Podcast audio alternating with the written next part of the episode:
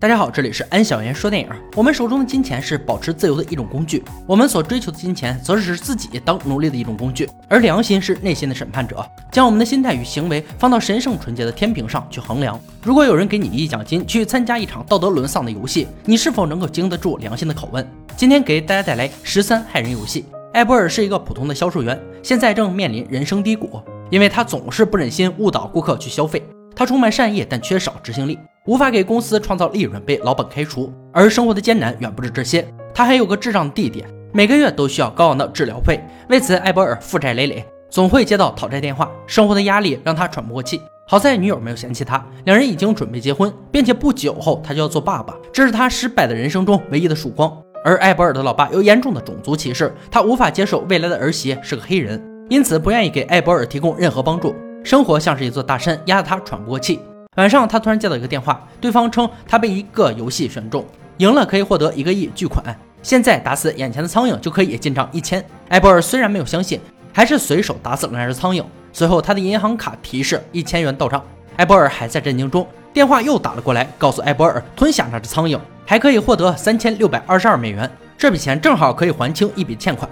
在钱的诱惑下，他把苍蝇塞进嘴里，忍着恶心咽了下去。叮咚，三千六百二十二美元到账。艾博尔彻底相信了这个游戏真的可以改变他现在的困境。电话那端给他讲解了游戏规则：一、严格遵守保密协议，不能告诉别人正在参加游戏；二、不能中途退出或者阻挠游戏；三、如果出现以上两种情况，游戏结束，奖金全部清零。艾博尔认为没有什么情况比现在更糟，他毫不犹豫加入到游戏中。第二天，他很听话地穿上帆布鞋，等待下一局游戏。很快，神秘人就打来电话。第三关是吓哭一个小孩子，这事儿虽然简单，但是有点丧良心。但是为了奖金，也只好照做。他把目标锁定为一个小女孩，告诉她父母准备把她送去孤儿院。小女孩一听，哭着跑去找妈妈。埃博尔的手机提示五千元已经到账，他想赶紧撤离这个是非之地，还是被女孩的妈妈发现，气愤的把垃圾桶丢向他的车。不明所以的女友大骂女人是神经病。良心备受谴责的他来到教堂忏悔，只是又接到了第四关的任务，将教堂里代表耶稣降生的作品烧掉。艾博尔没有犹豫，直接点了火，谁知火势不受控制，蔓延到了教堂。无奈他只好按下报警器，仓皇逃跑。女友对他怪异的行为产生了怀疑，却得不到诚实的回答。而警方也接到多次报案，艾博尔已经是警方抓捕的对象。而罪犯没有目的性的犯罪，属实让白发叔很头疼。艾博尔在第五关的时候。抢了乞丐的一身行头后，又接到神秘人电话，带着一位孤独的先生去喝咖啡。艾博尔松了一口气，总算干点正常人干的事儿。当他走进屋内，才发现这里凌乱不堪，而男人早已死在浴缸里。这已经不是什么恶作剧那么简单，已经上升到了犯罪。这么道德沦丧的事，他实在干不出来。神秘人告诉他，现在结束游戏，之前的奖金全部清零。艾博尔想到现在窘迫潦倒的生活和未出生的孩子，还是选择了妥协。他费力地把尸体拖出浴缸。乔装打扮一番，放在轮椅上推了出来，来到咖啡厅，按照规定点了一杯黑咖啡。就在这时，几个警察也来到了这里。艾博尔心里既害怕又慌乱，只是希望赶紧完成任务，离开这里。但是马上就要达到规定时间，咖啡却迟迟不来。无奈，他只能在最后的时间里抢了警察的一杯咖啡。手机的声音提示他成功完成任务。但是警察被抢还是第一次遇见，他们把艾博尔拦下进行询问。他以警察工作期间喝酒为由，反而训斥了警察们后全身而退。而他又匆忙脱身，将尸体丢在了咖啡店里。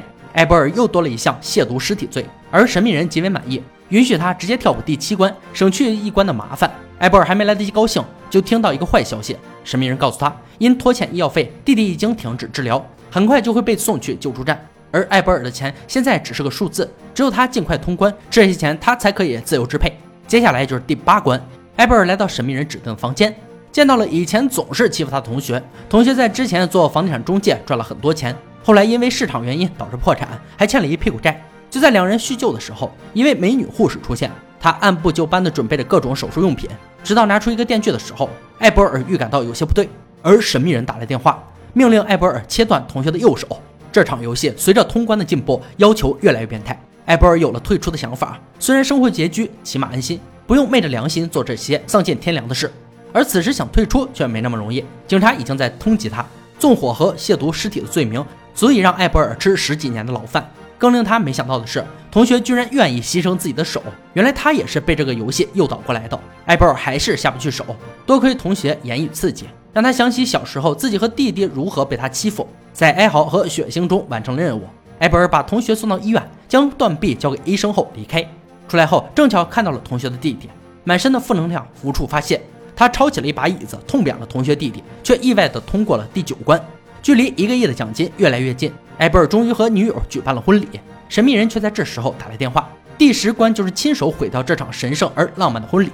埃博尔所做的一切，就是为了给女友幸福的生活。权衡利弊之后，他还是决定舍弃眼前，未来他会有很多钱补办最豪华的婚礼。就在这时，几个警察赶了过来，而他们的目的却是昨天推着小女孩裸奔的弟弟。埃博尔用保护弟弟的理由砸了婚礼现场，这种掩盖自己怪异行为的做法令神秘人十分不满。作为惩罚，第十一关的任务就是向警察自首。神秘人保证，只要完成游戏，他们会抹平所有案底。让埃博尔毫无负担地去过有钱人的生活。就这样，埃博尔被带到了警察局接受审问。因为这个游戏已经存在几年的时间，胖警察似乎也掌握了一些关于游戏的证据。但是埃博尔为了巨额奖金顺利到手，打死也不肯说出真相。而胖警察拿出了很多照片，指控他的行为。埃博尔看到后很震惊，因为这些事儿不是他做的，肯定还有别人也在参与这个变态的游戏。埃博尔开始担心别人先他一步拿走奖金，他必须要离开这里。趁胖警察外出的时间，松动的椅子腿儿给了他的机会。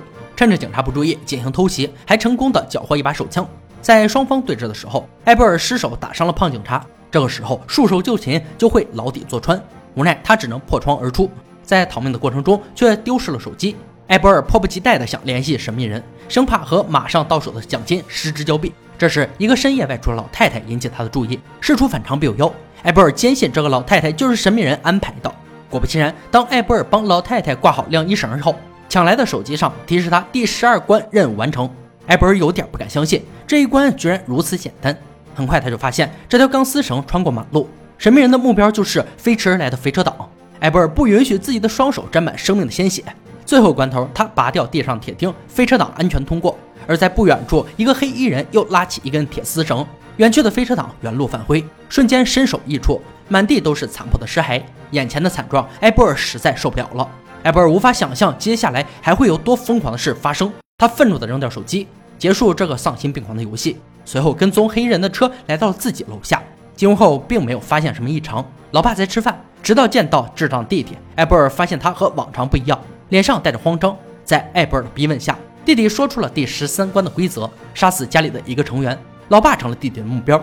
因为兄弟俩在小时候经常被他毒打，埃博尔试图阻止弟弟，而父亲看到正在争执的兄弟俩，说出了隐藏在心中多年的秘密。原来他在年轻的时候也参加过这个游戏，而且是最终赢家。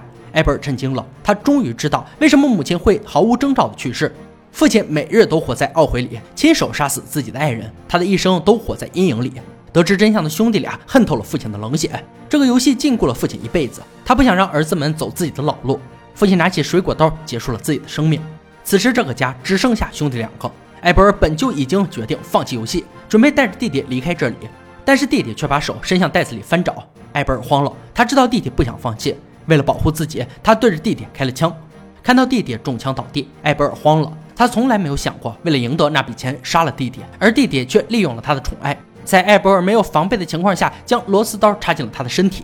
弟弟只想赢一次，为埃博尔买结婚礼物。最终，他还是因为伤势过重离开了人世。埃博尔成了最终的胜利者，拿到了所有奖金。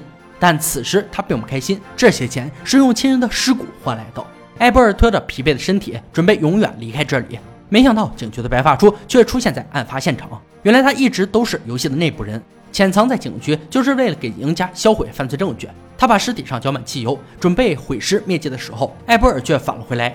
虽然奖金到手，但他却恨死了游戏的发起者。白发叔亲自送上门来，埃博尔没有多想，对着白发叔开了枪。